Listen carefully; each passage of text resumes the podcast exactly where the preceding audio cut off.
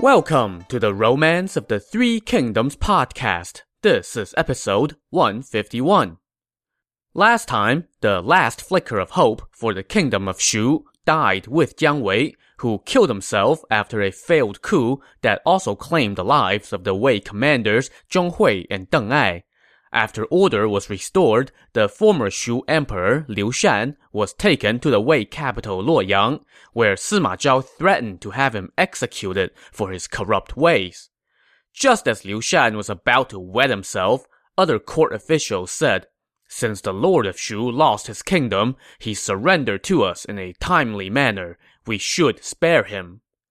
So Sima Zhao appointed Liu Shan as the Duke of Anle, which translates to the Duke of Peace and Joy, or more aptly, the Duke of Comfort.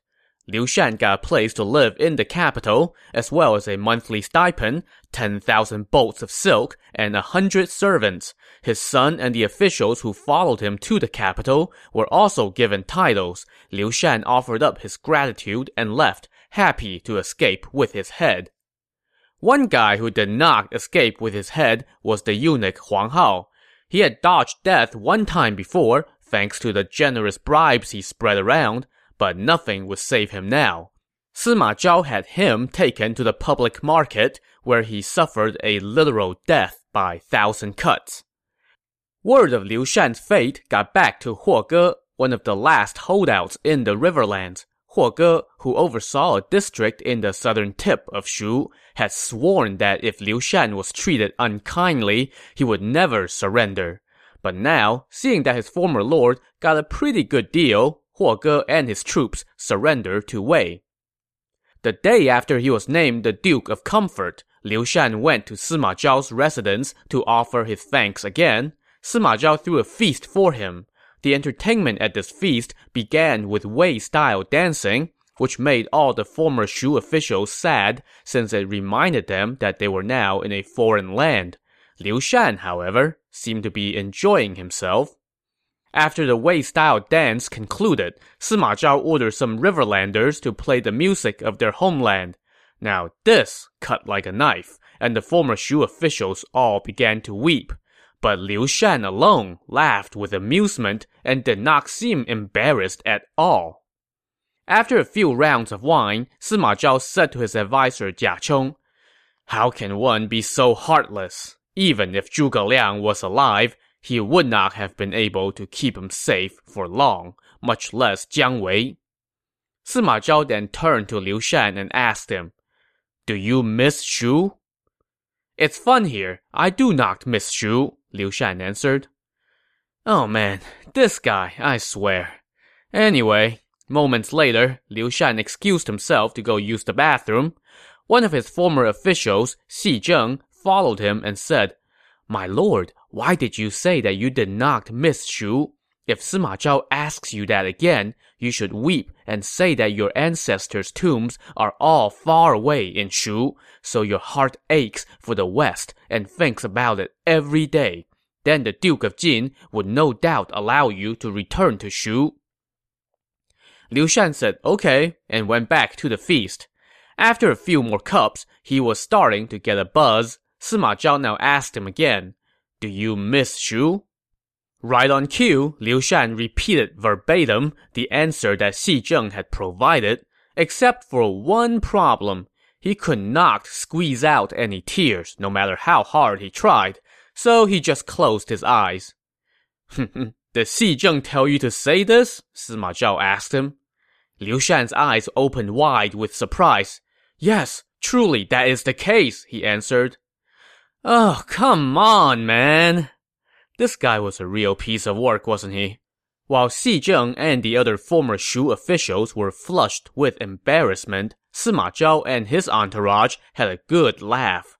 But humiliation aside, this actually worked out kind of okay for Liu Shan. Because of this episode, Sima Zhao saw that he was, despite all his flaws, an honest man, so Sima Zhao no longer suspected him. A later poet wrote these lines about Liu Shan a pleasure seeker, his face alight with smiles, no hint of sorrow for the world now gone, making merry in a foreign land, the old one out of mind, it's clear now he was never worthy of his father's throne. And just as a postscript here, Liu Shan has gone down in history as perhaps the most useless of rulers. He's not loathed like tyrants whose cruel ways ended dynasties. Rather, he is scorned for his lack of ability, and worse, apparent lack of regret for having squandered away his kingdom. To this day, his infant name, Adou, is commonly used to describe a useless person. And to think, Zhao Yun rescued him from Cao Cao's army all those years ago for this. Having vanquished the kingdom of Shu, Sima Zhao's renown now grew again, and the court officials recommended that the emperor Cao Huan elevate him from duke to king. Well, Cao Huan knew what was good for him, so he went along with it, and Sima Zhao became the king of Jin. His father Sima Yi and brother Sima Shi both received posthumous kingships. Now that he was a king, Sima Zhao got to name an heir apparent. He had two sons. The elder was named Sima Yan, and the younger was named Sima You. Sima Yan was a man of imposing stature, with hair so long that it touched the ground and arms that extended past his knees. He had a quick mind, a heroic air, and impressive courage. As for Sima You, he was a mild and gentle soul who was respectful, reserved, filial, and brotherly. Now, Sima Zhao's elder brother Sima Shi had no son of his own, so before he died, Sima Shi adopted Sima You to continue his own line. And Sima Zhao often said, The empire belongs to my elder brother. So when Sima Zhao was elevated to the king of Jin, he thought about making Sima You his heir apparent, but his advisors were all against it. Among other things, they cited precedents for how elevating a younger son over an older son was a recipe for disaster. I mean, have you read this book, The Romance of the Three Kingdoms? They also sang the praises of Sima Yan. Eventually, Sima Zhao was convinced to make Sima Yan his heir. When Sima Zhao officially named his heir, one of his officials told him, some time ago in Xiangwu County, a man descended from the sky. He was tall and had long feet, with white hair and eyebrows. He wore a yellow shirt and a yellow headscarf and walked around with a cane made of goosefoot wood. He declared, I am the people's king.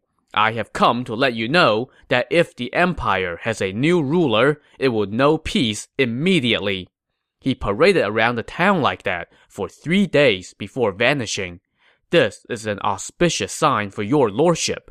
You should begin dressing and acting like an emperor. Secretly delighted by this counsel, Sima Zhao returned to his palace. He was just about to sit down to dinner when he suffered a stroke that was so severe that he lost the power of speech. By the next day, when some of his confidants came to check on him, Sima Zhao could no longer speak and simply pointed at his heir apparent Sima Yan before breathing his last. One of Sima Zhao's senior officials, He Ceng, now said, The affairs of the empire all rest on the shoulders of the king of Jin. We should elevate his heir as the new king before tending to funeral services. So we're now in the fall of the year 265, and the Sima clan's power has transferred to the hands of Sima Yan. Upon assuming the title of the king of Jin, Sima Yan promoted a number of his father's trusted officials.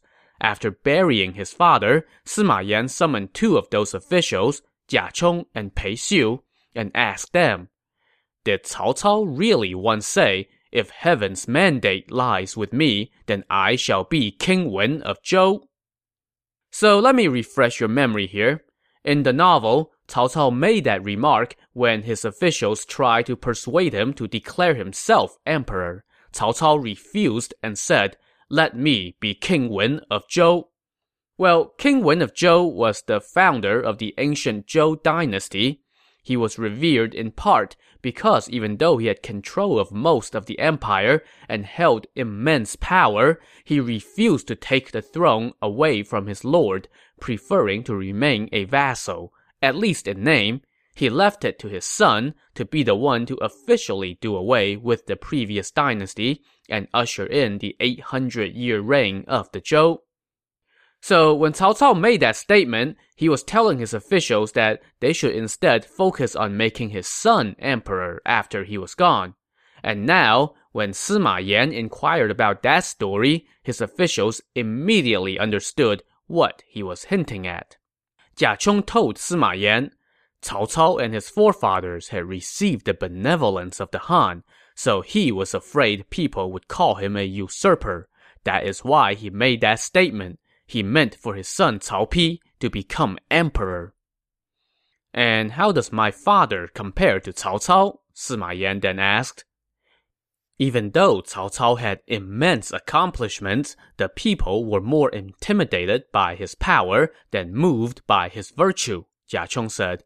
When Cao Pi inherited his enterprise, his heavy military requirements pushed the people hither and yonder without respite.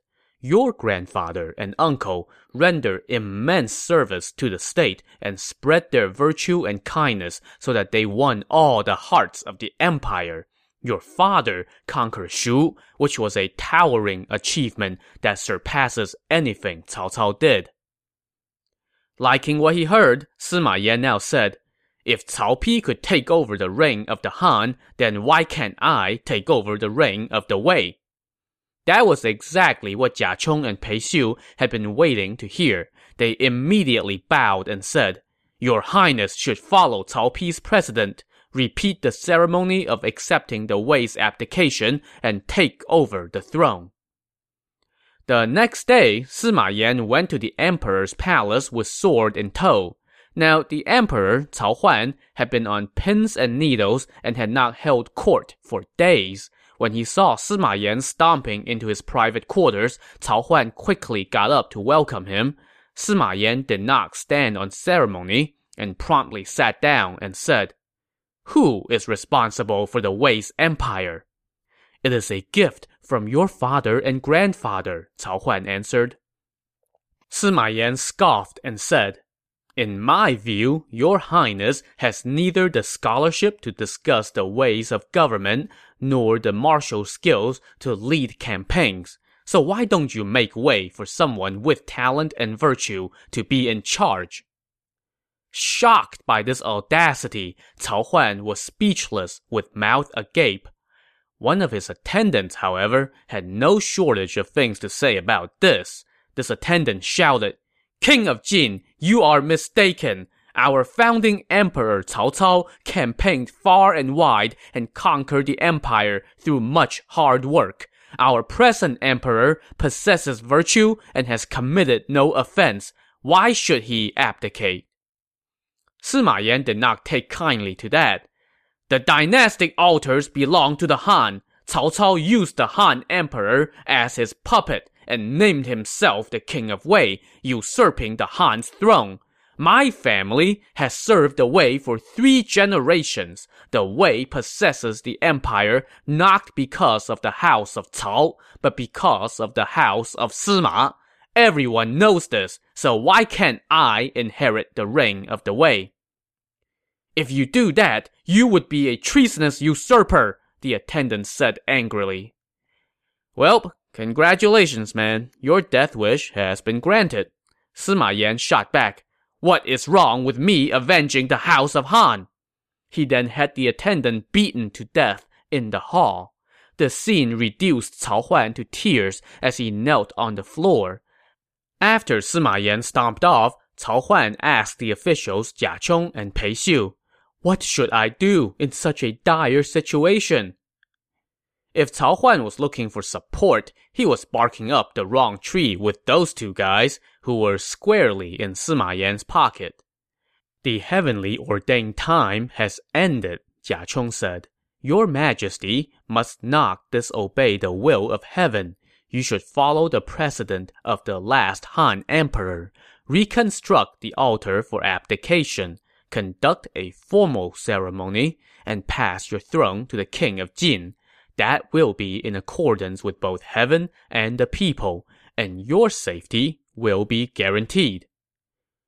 Well, it's not like Cao Huan really had any other choice. I mean, he came to the throne after his predecessor was run through with a halberd by one of Sima Zhao's officers, so he knew which end of the dog was doing the wagging. He took Jia Chong's suggestion and built the altar. On February 4th of the year 266, Cao Huan ascended the altar with the imperial seal while all the officials assembled. Sima Yan then ascended the altar, took the seal, and Cao Huan stepped down, put on the outfit of a vassal, and stood at the head of all the officials. Sima Yan now sat down atop the altar, while Jia Chong and Pei Xiu stood on his left and right with swords in hand, ordering Cao Huan to kneel and hear his fate. It has been 45 years since the Wei inherited the reign of the Han, Jia Chong proclaimed. Today, the Wei's time is up, and the mandate of heaven lies with the Jin.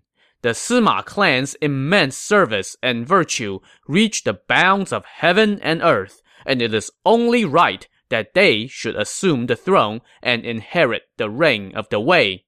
You will be appointed the lord of Chenliu, and you shall take up residence in the town of Jinyong. Depart immediately, and do not return to the capital without being summoned.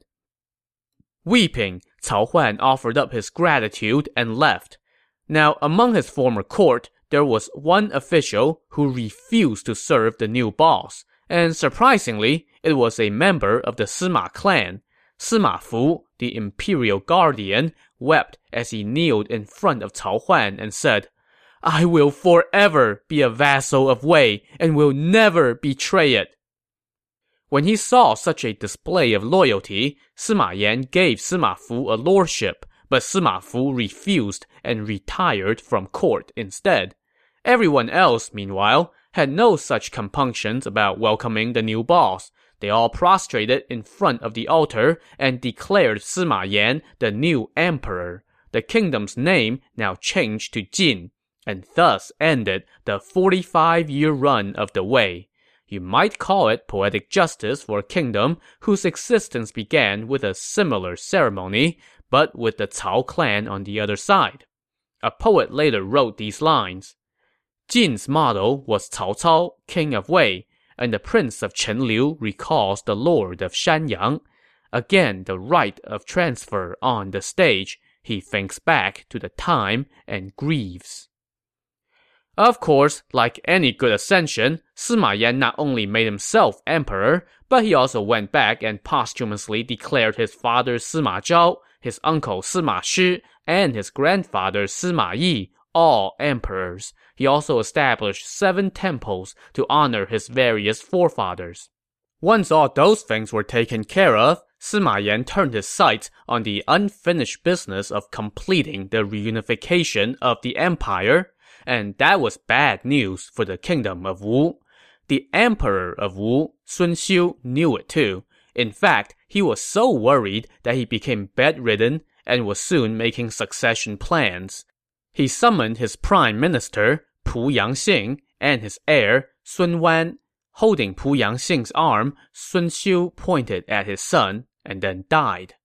Pu Yangxing then met with the other officials and wanted to elevate Sun Wan as emperor, but one senior official objected and said, Sun Wan is too young to govern. Why don't we make Sun Hao the emperor instead? Zhang Bu, the general of the left, agreed. Sun Hao has the talent, insight, intelligence, and decisiveness for the throne, he said.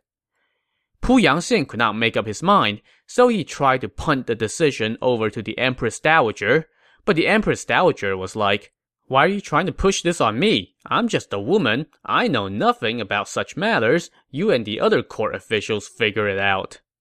And so, with the decision thrown back into his lap, Pu Yangxing eventually settled on Sun Hao as the new emperor. So this Sun Hao was the son of Sun Quan's first heir apparent, Sun He.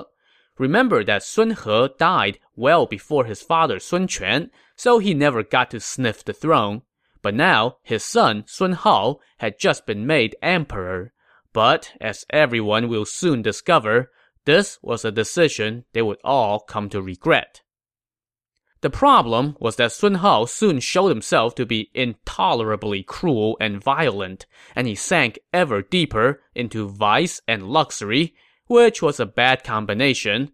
I mean, if you're going to rule with an iron fist, at least rule competently. But Sun Hao did no such thing, and instead fell under the influence of, you guessed it, a meddling eunuch. When Pu Yangxing and Zhang Bu tried to point out the errors of his ways, they chose their words poorly, and Sun Hao ended up ordering their entire clans be exterminated. After that, everyone at court learned to shut their mouth. Sun Hao then named a couple new prime ministers and got back to the business of living the high life at his people's expense.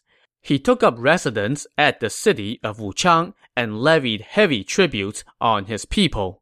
He lived so extravagantly that he emptied the private and the public purse. It got so bad that one of his new prime ministers felt he had to say something, the fate of his predecessor notwithstanding. So this guy wrote a memorial to Sun Hao, which said, No calamity has struck, and yet the people are drained. Nothing has been undertaken, and yet the state treasury is empty. How deeply I deplore it. When the Han was weak, three houses arose. Now, the houses of Cao and Liu have both lost their way and fallen to the Jin. Their example is plain to all. Your foolish servant is just concerned for your kingdom.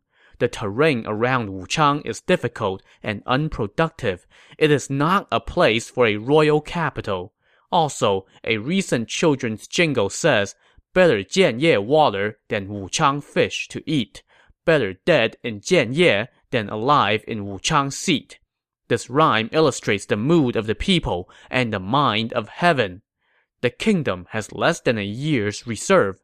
A crisis is brewing. Our officials and officers make onerous exactions and gain widespread disfavor the harem had less than 100 concubines at the time of the great emperor Sun Quan, but it has grown to more than a thousand since the time of the emperor Sun Xiu. This is an unconscionable waste of resources. Furthermore, unfit royal attendants fight amongst themselves and plot against the loyal and worthy. They are all a plague upon the government and the people. I implore your highness to reduce the people's burden of military service and labor, remove onerous exactions, reduce the number of women in the palace, and purge the corrupt officials. Then the kingdom will know peace, heaven will rejoice, and the people will commit themselves to you. Alas, Sun Hao did not care for this advice, but at least he let this prime minister keep his head. Instead, he just said, Oh, you don't want me to spend more money? Just watch. He proceeded to launch another palace construction project, and for this one, he commanded that all the officials and officers had to personally go into the hills to gather lumber. He also summoned a diviner and asked him how to go about conquering the entire empire, because, right, he was absolutely in a position to do that. The diviner said, Your Highness has received a fortunate answer. Fourteen years from now, your blue canopy will enter the Jin capital Luoyang. Well, that sounds awesome, Sun Hao thought. He summoned his treasurer and said, Upon your advice, the late emperor had his commanders extend a line of hundreds of camps along the banks of the great river, and he put the veteran general Ding Feng in command. I intend to claim all the territories that once belonged to the Han and avenge the lord of Shu. Which territory should I take first? The treasurer was probably doing an insane eye roll in his mind over this ridiculous idea, but he said diplomatically, Now that the Shu capital has fallen and their kingdom has collapsed, Sima Yan will no doubt harbor thoughts of gobbling up our state. Your Highness should develop your virtue and bring security to the people of the Southlands. That is the best course of action. If you mobilize the army, it would be like trying to put out a fire with dry hemp. You will end up burning yourself. Please think it through.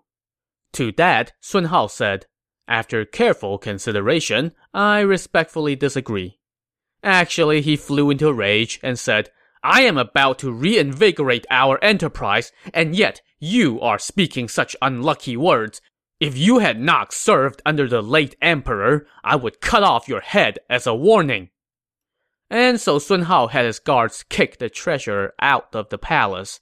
As he departed, the treasurer sighed and said, Pity that this beautiful land will soon belong to someone else. And he proceeded to just stay home from then on. Meanwhile, Sun Hao busied himself with preparations for war he ordered Lu Kang, the son of the illustrious general Lu Xun, to garrison troops at the mouth of the river, looking for an opportunity to take the key city of Xiangyang. Word of this development quickly reached the Jin capital, and the emperor Sima Yan assembled his officials to discuss how to respond. The official Jia Chong stepped forth and said, I have heard that the lord of Wu, Sun Hao, is unvirtuous and immoral. Your Majesty should send the commander Yang Hu to lead an army to repel the enemy. Then, when an opportunity presents itself, we can attack, and Dongwu will be ours for the taking. Sima Yan did as Jia Chong suggested and dispatched a decree to Xiangyang to order Yang Hu to meet the enemy.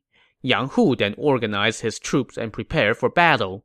During his tenure overseeing the defense of Xiangyang, Yang Hu earned the love of the soldiers and the people. There were a lot of Southlanders in his ranks. These were soldiers who had surrendered to Wei in previous battles. Now, Yang Hu allowed anyone among them who wished to return to the Southlands to do so. He also reduced the number of soldiers on patrol, using them to cultivate a large amount of land instead. And that paid off. When Yang Hu first took over command, the army had less than a hundred days' worth of provisions, but by year's end, they had accumulated enough grain for ten years. Yang Hu was also not one for big military displays. When he was with the army, he did not wear armor. Instead, he only donned a light fur jacket cinched with a broad belt. And he never had more than ten guards at his command tent. One day, a lieutenant came to report that the scouts were saying the enemy had dropped their guard, so now would be the perfect time to strike. But Yang Hu laughed and said, You underestimate Lu Kang. He is very crafty. When his lord sent him to attack the city of Xiling, he killed the general and scores of officers before I could get there. With him commanding the enemy forces, we can only stay on the defensive when the situation changes within the enemy's ranks, then we can think about attacking. If we advance lightly and without regard for the situation, we would be inviting defeat. That little spiel impressed his officers, so the Jin forces just stayed on their side of the border for the time being.